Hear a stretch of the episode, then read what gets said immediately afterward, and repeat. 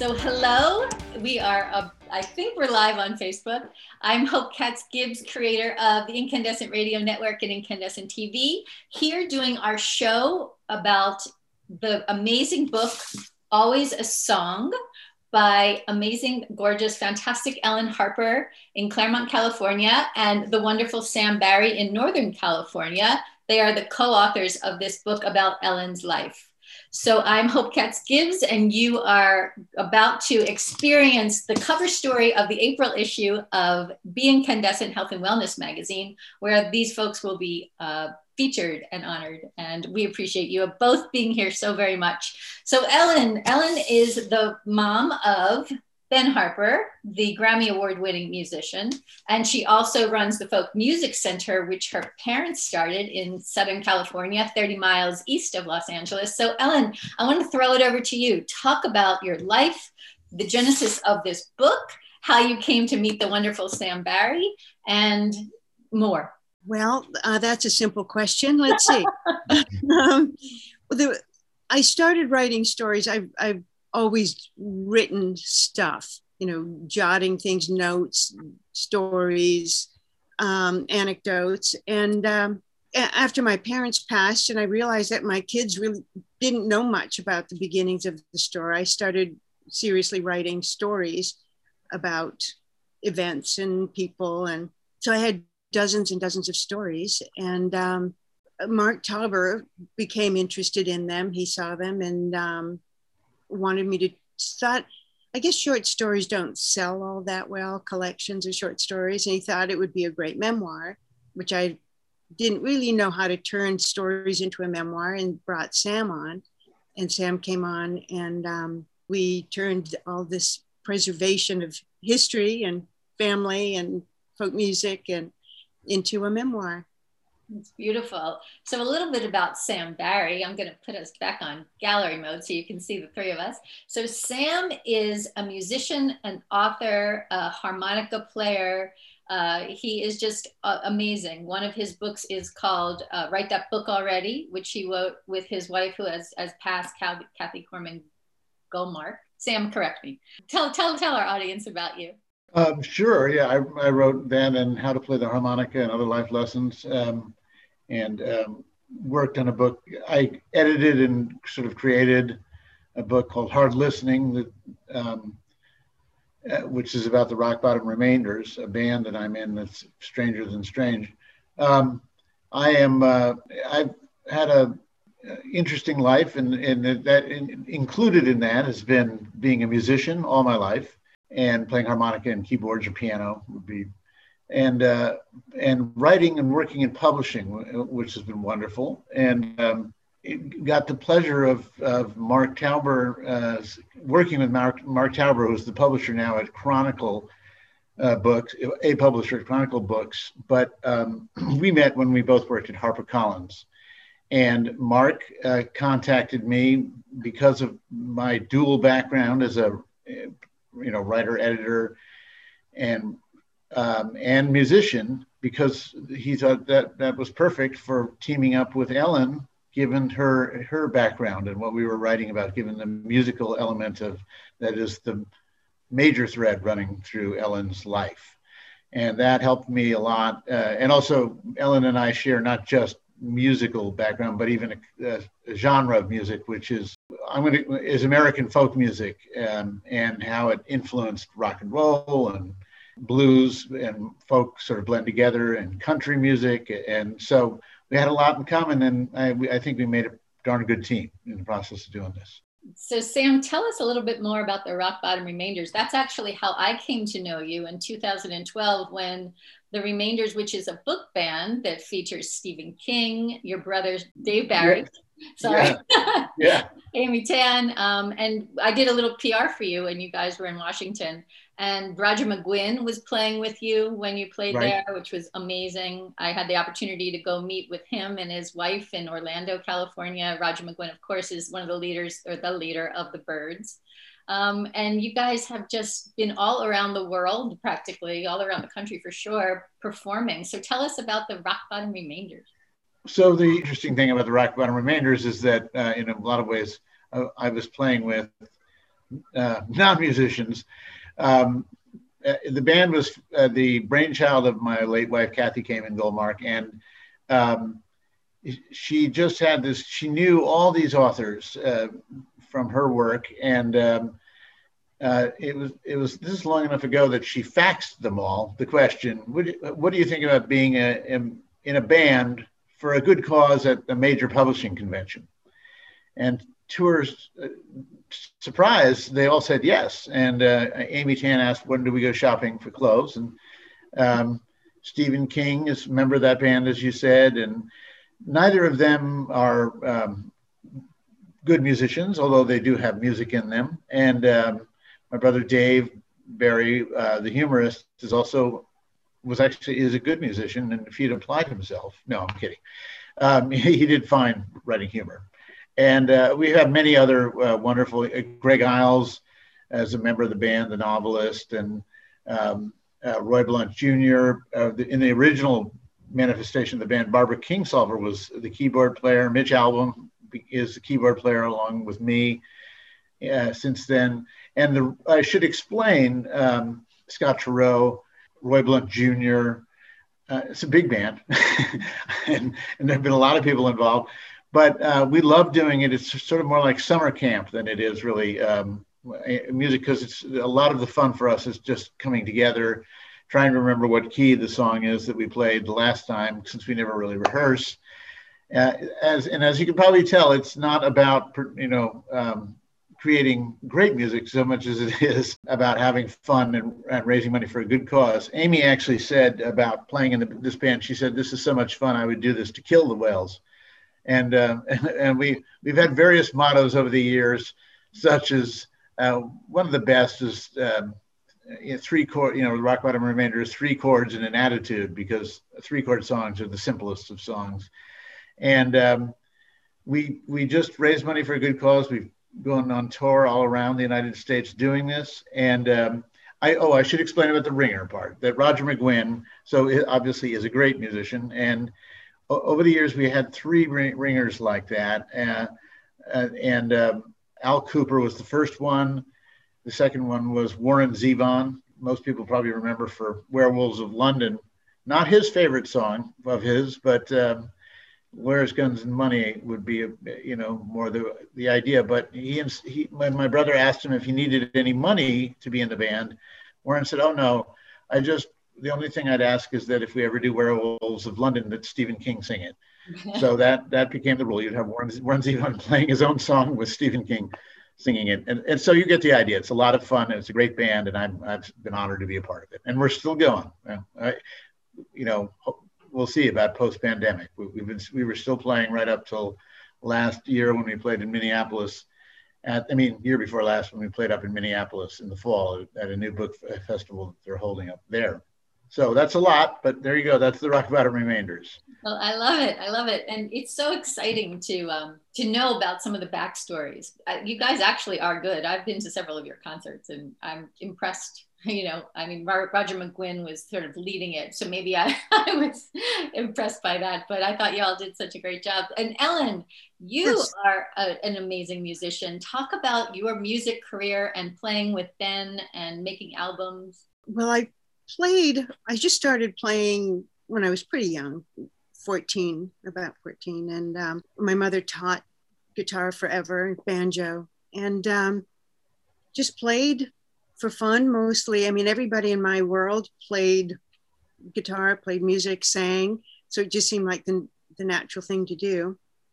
And um, did a little performing when I was younger. You know, raised a family and uh, set it aside for a bit and came back to it.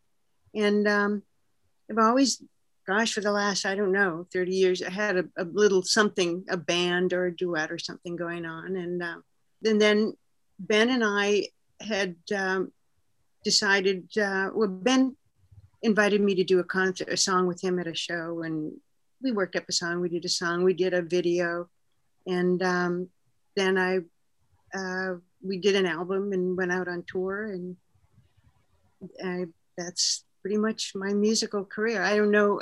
I play banjo, guitar, ukulele, sing, write. And I love how absolutely humble you are.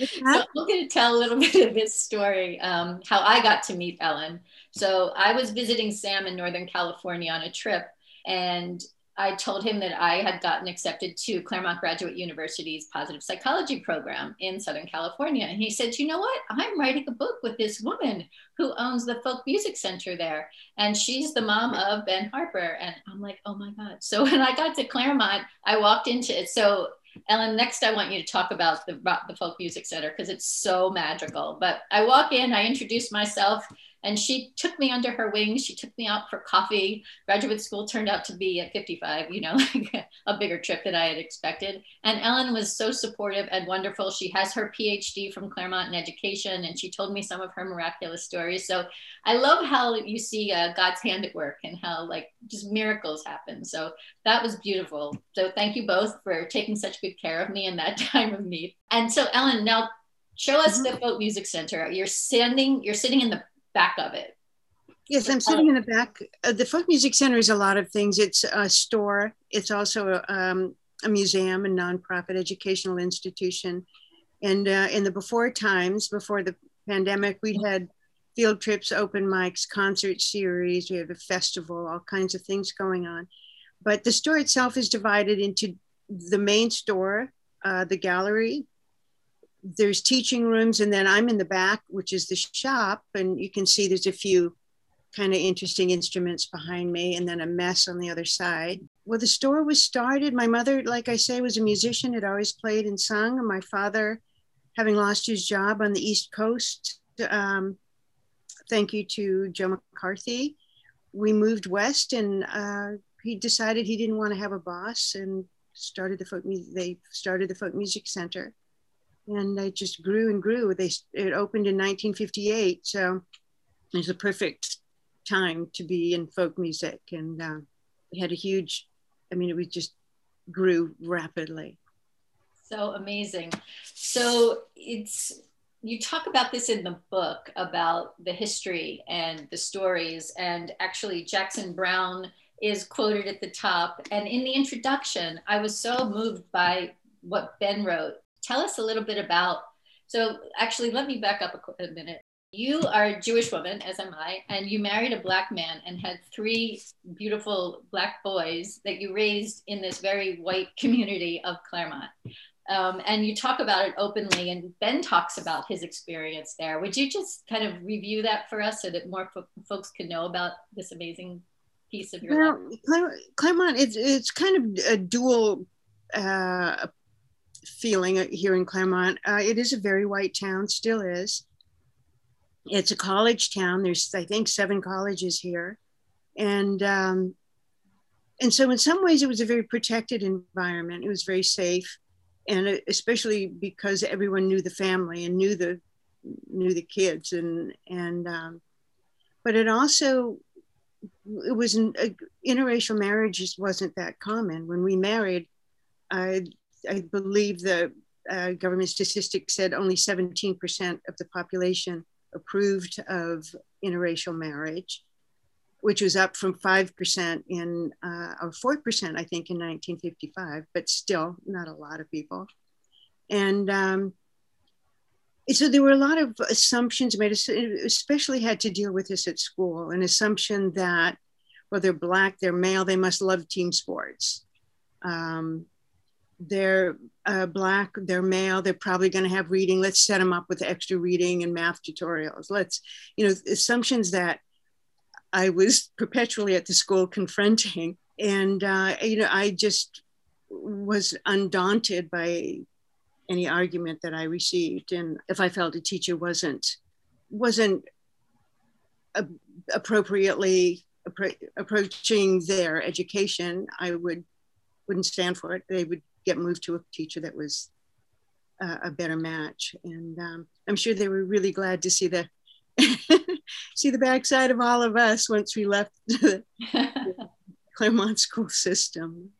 Well, Ben talks about, um, I love this story. He talks about um, being so excited to go on a field trip and them not letting him on the bus, sort of almost. So tell us that story. Well, he uh, he tells it best, but he had an overdue library book and they um, decided that he would be pulled from the field trip uh, because he hadn't um, brought his library book back. And you know, he he called, went to the office and called me right away. I was there in a heartbeat.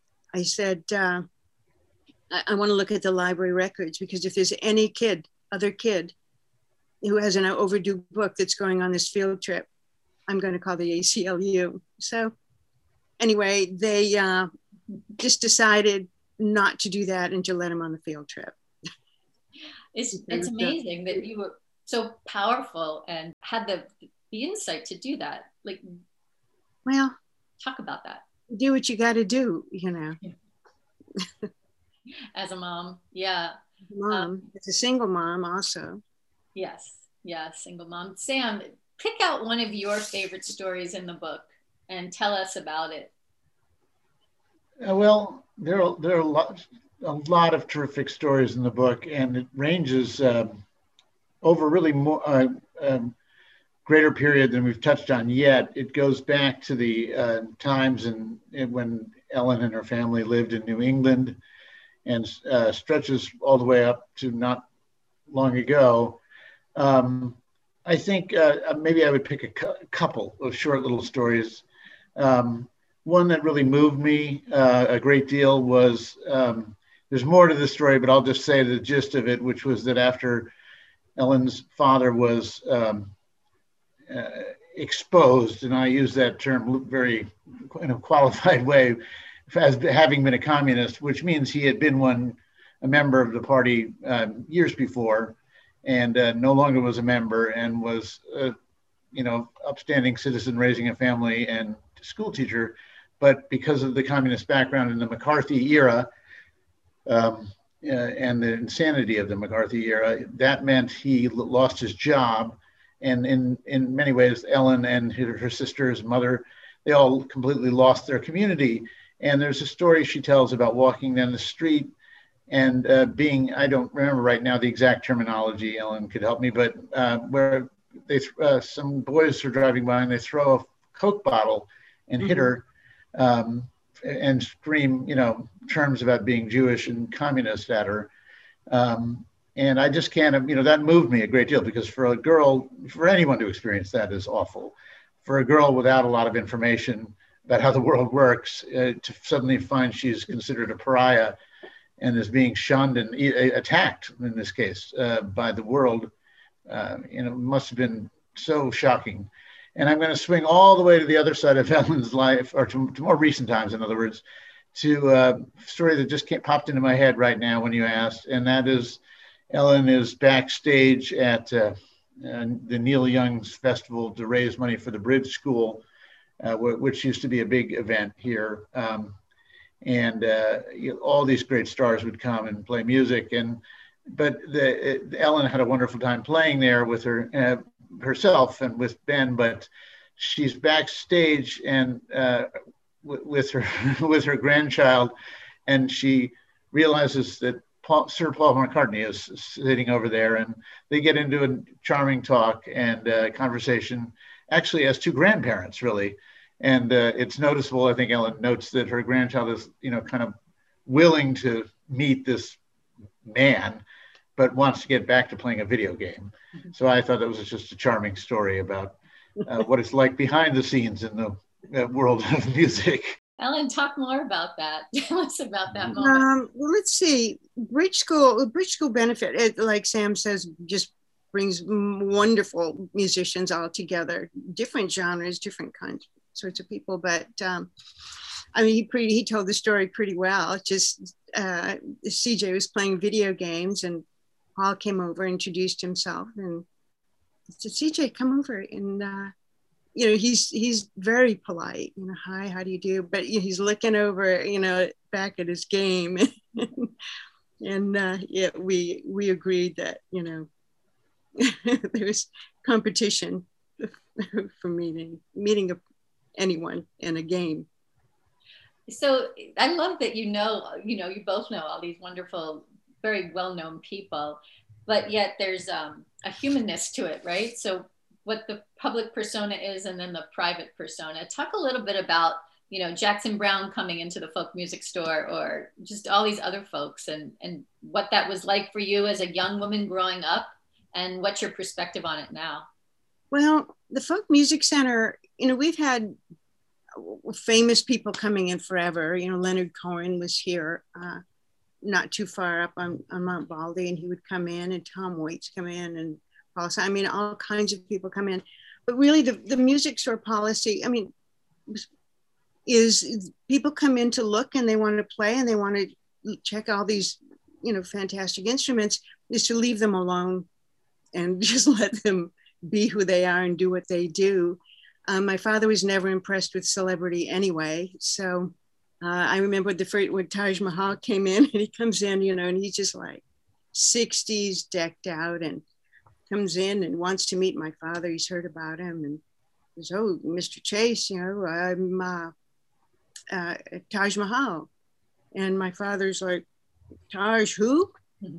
And uh, you know, he he just it just didn't matter. I mean, you either loved music and instruments or or whatever, you know, plumbing, electricity. His interests were wide ranging, and uh, you got as much attention no matter who you were. And the, the center is just so magical. I mean, there are musicians, there are instruments everywhere, and you can touch them and play with them. It's, and Ben talks about that freedom when he was little that he wasn't mm-hmm. scolded for you know touching the instruments on the wall. Talk about how people come in and interact at the store. Well, I think you know I like to think that we have a very welcoming atmosphere. I've got a great support staff here, and um, really they're they have endless patience and um, more than I do actually with people, and um, but but people are allowed to touch and play. And I mean, it was established as that. In fact, I think it's in the mission statement of the museum, you know, that it's a place you can touch and play instruments. And, um, you know, no one's going to tell you, don't touch, don't touch. And, uh, and so people come in and there's, uh, you know, just spontaneous jam sessions. And at least there were. I mean, everything's been so different this past year. It's hard to even believe that we were doing fun stuff like that.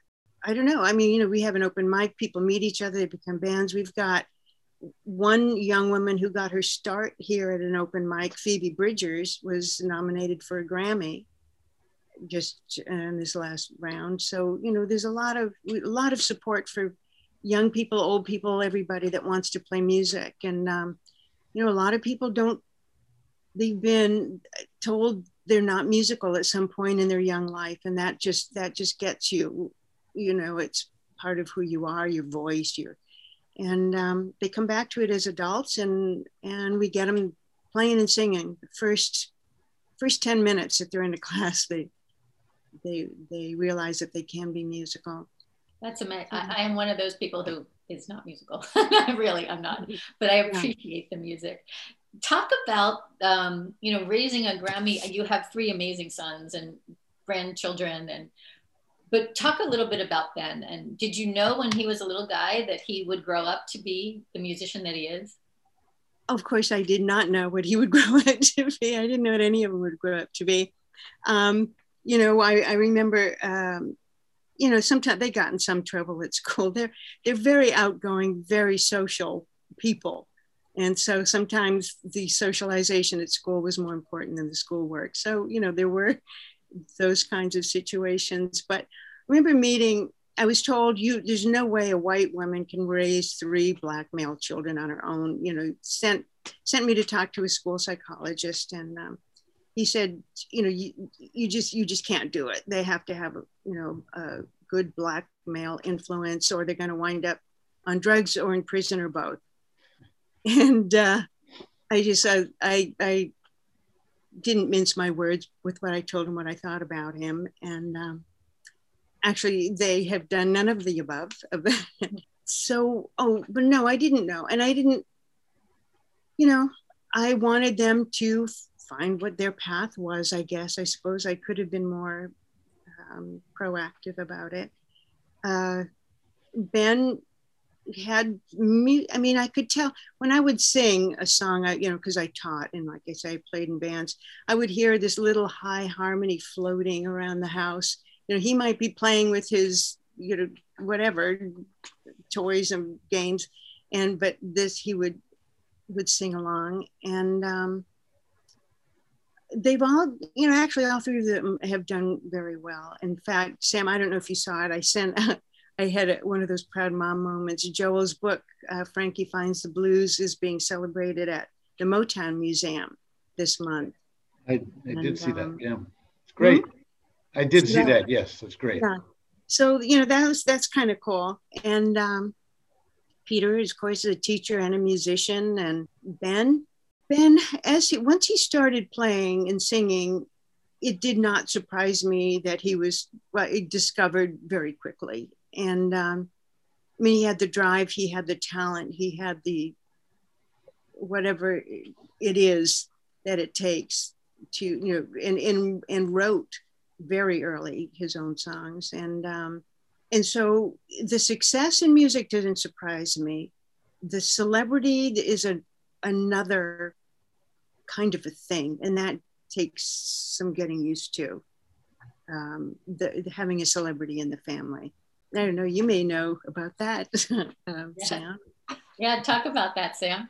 Well, I think, um, well, I would first of all um, say that um, there's there's something of a difference between a celebrity author and my my celebrity author brother would, would has said this, and somebody who's a, a, rock star, which is probably I don't know that Ben would call himself that term, but that's close enough, I think. And um, um, and rock stars and movie stars and uh, get a lot of uh, attention.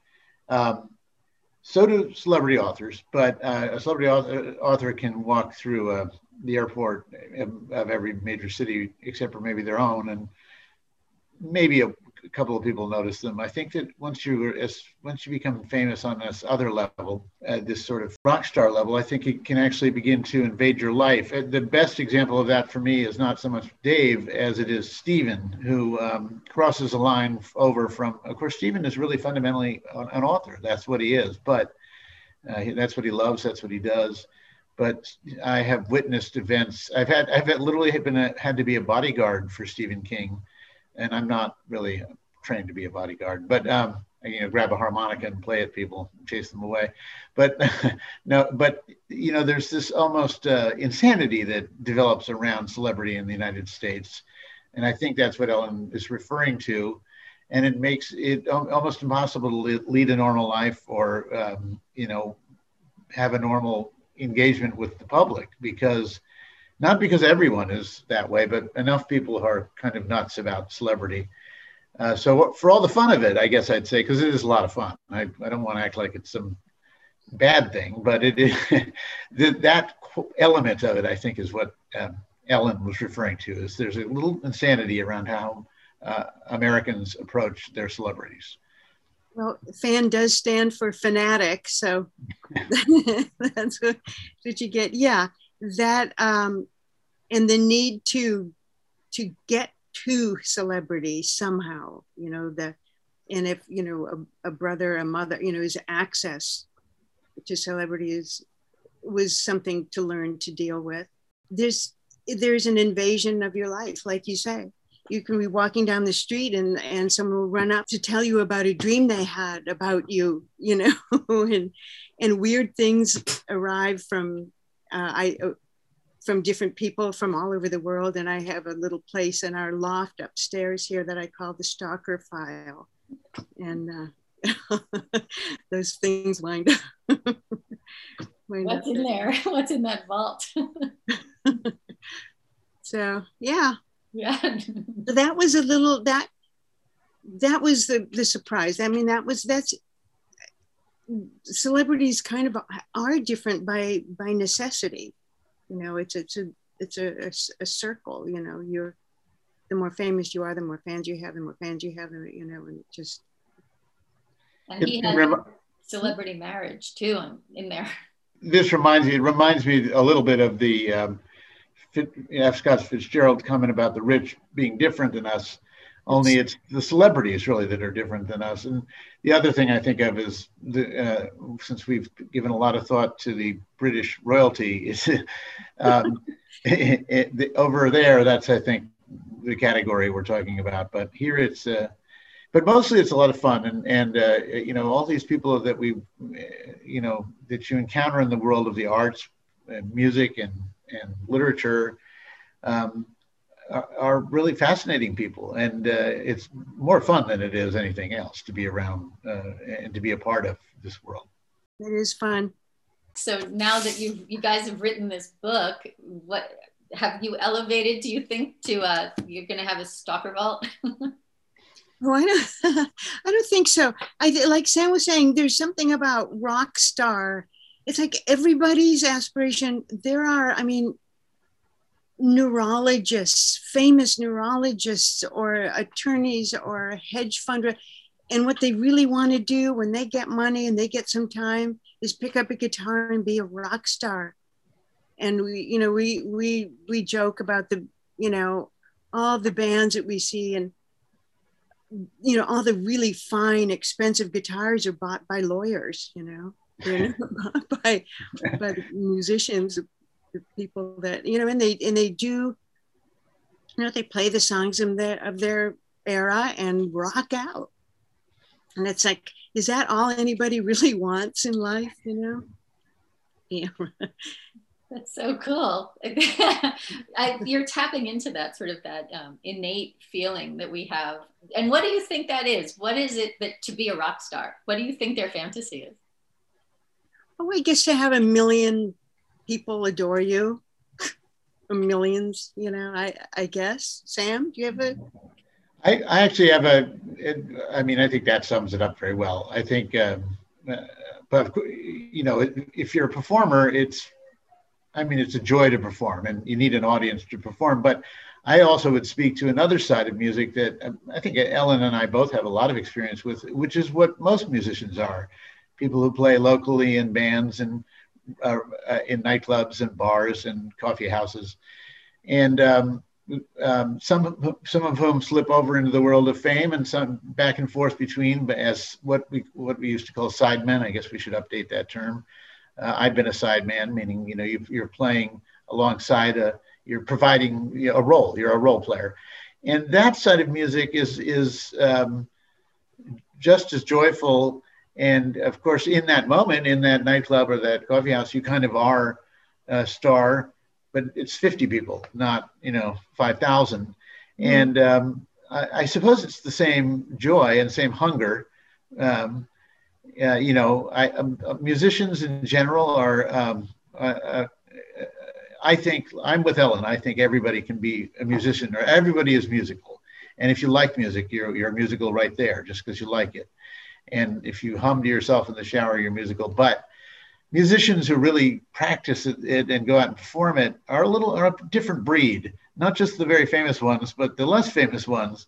Um, they're often a little bit eccentric and um, they're often a little bit outlaw. Uh, there's always there's a little bit of an outlaw quality to a lot of uh, musicians, um, and maybe that's another thing that the lawyers envy is is that they could pick up a guitar and be an outlaw like that musician that they love at the local um, nightclub.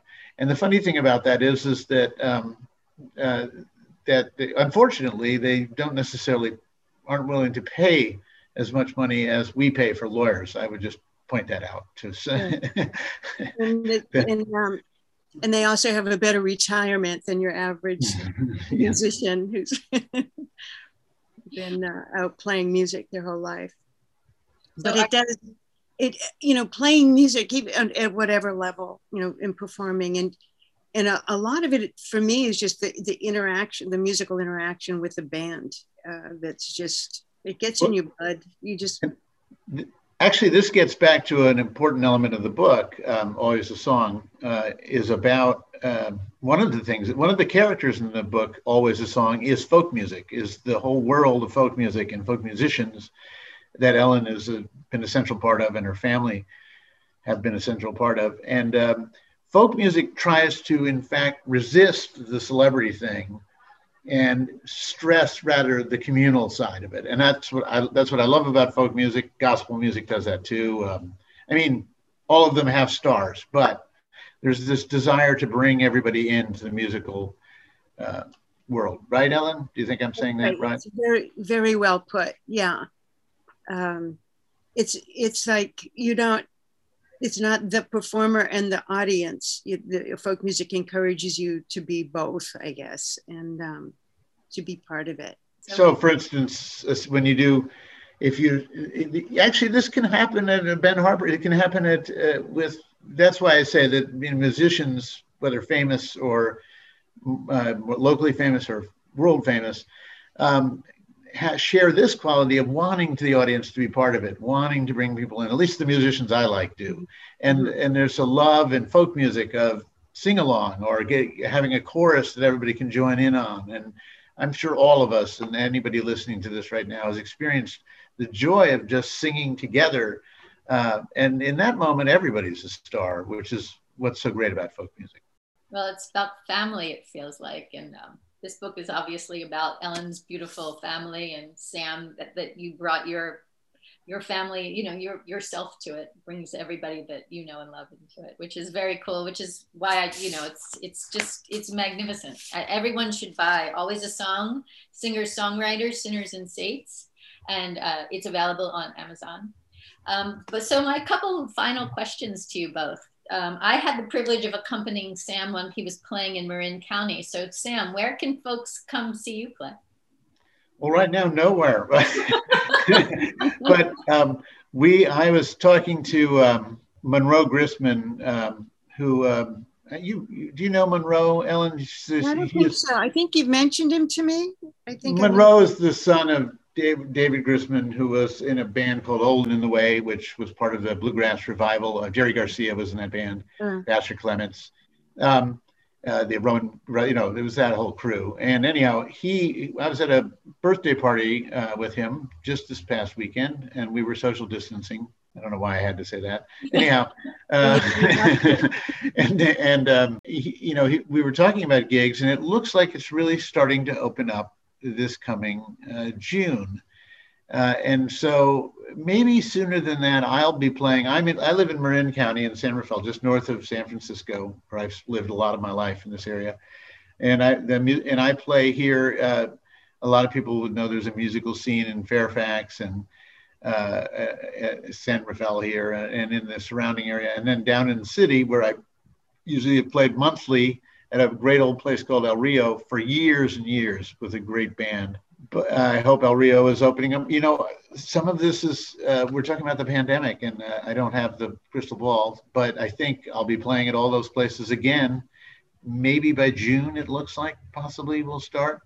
Um, we'll see. I think it's feeling and looking good. That's great. So, where can people find out where you might perform?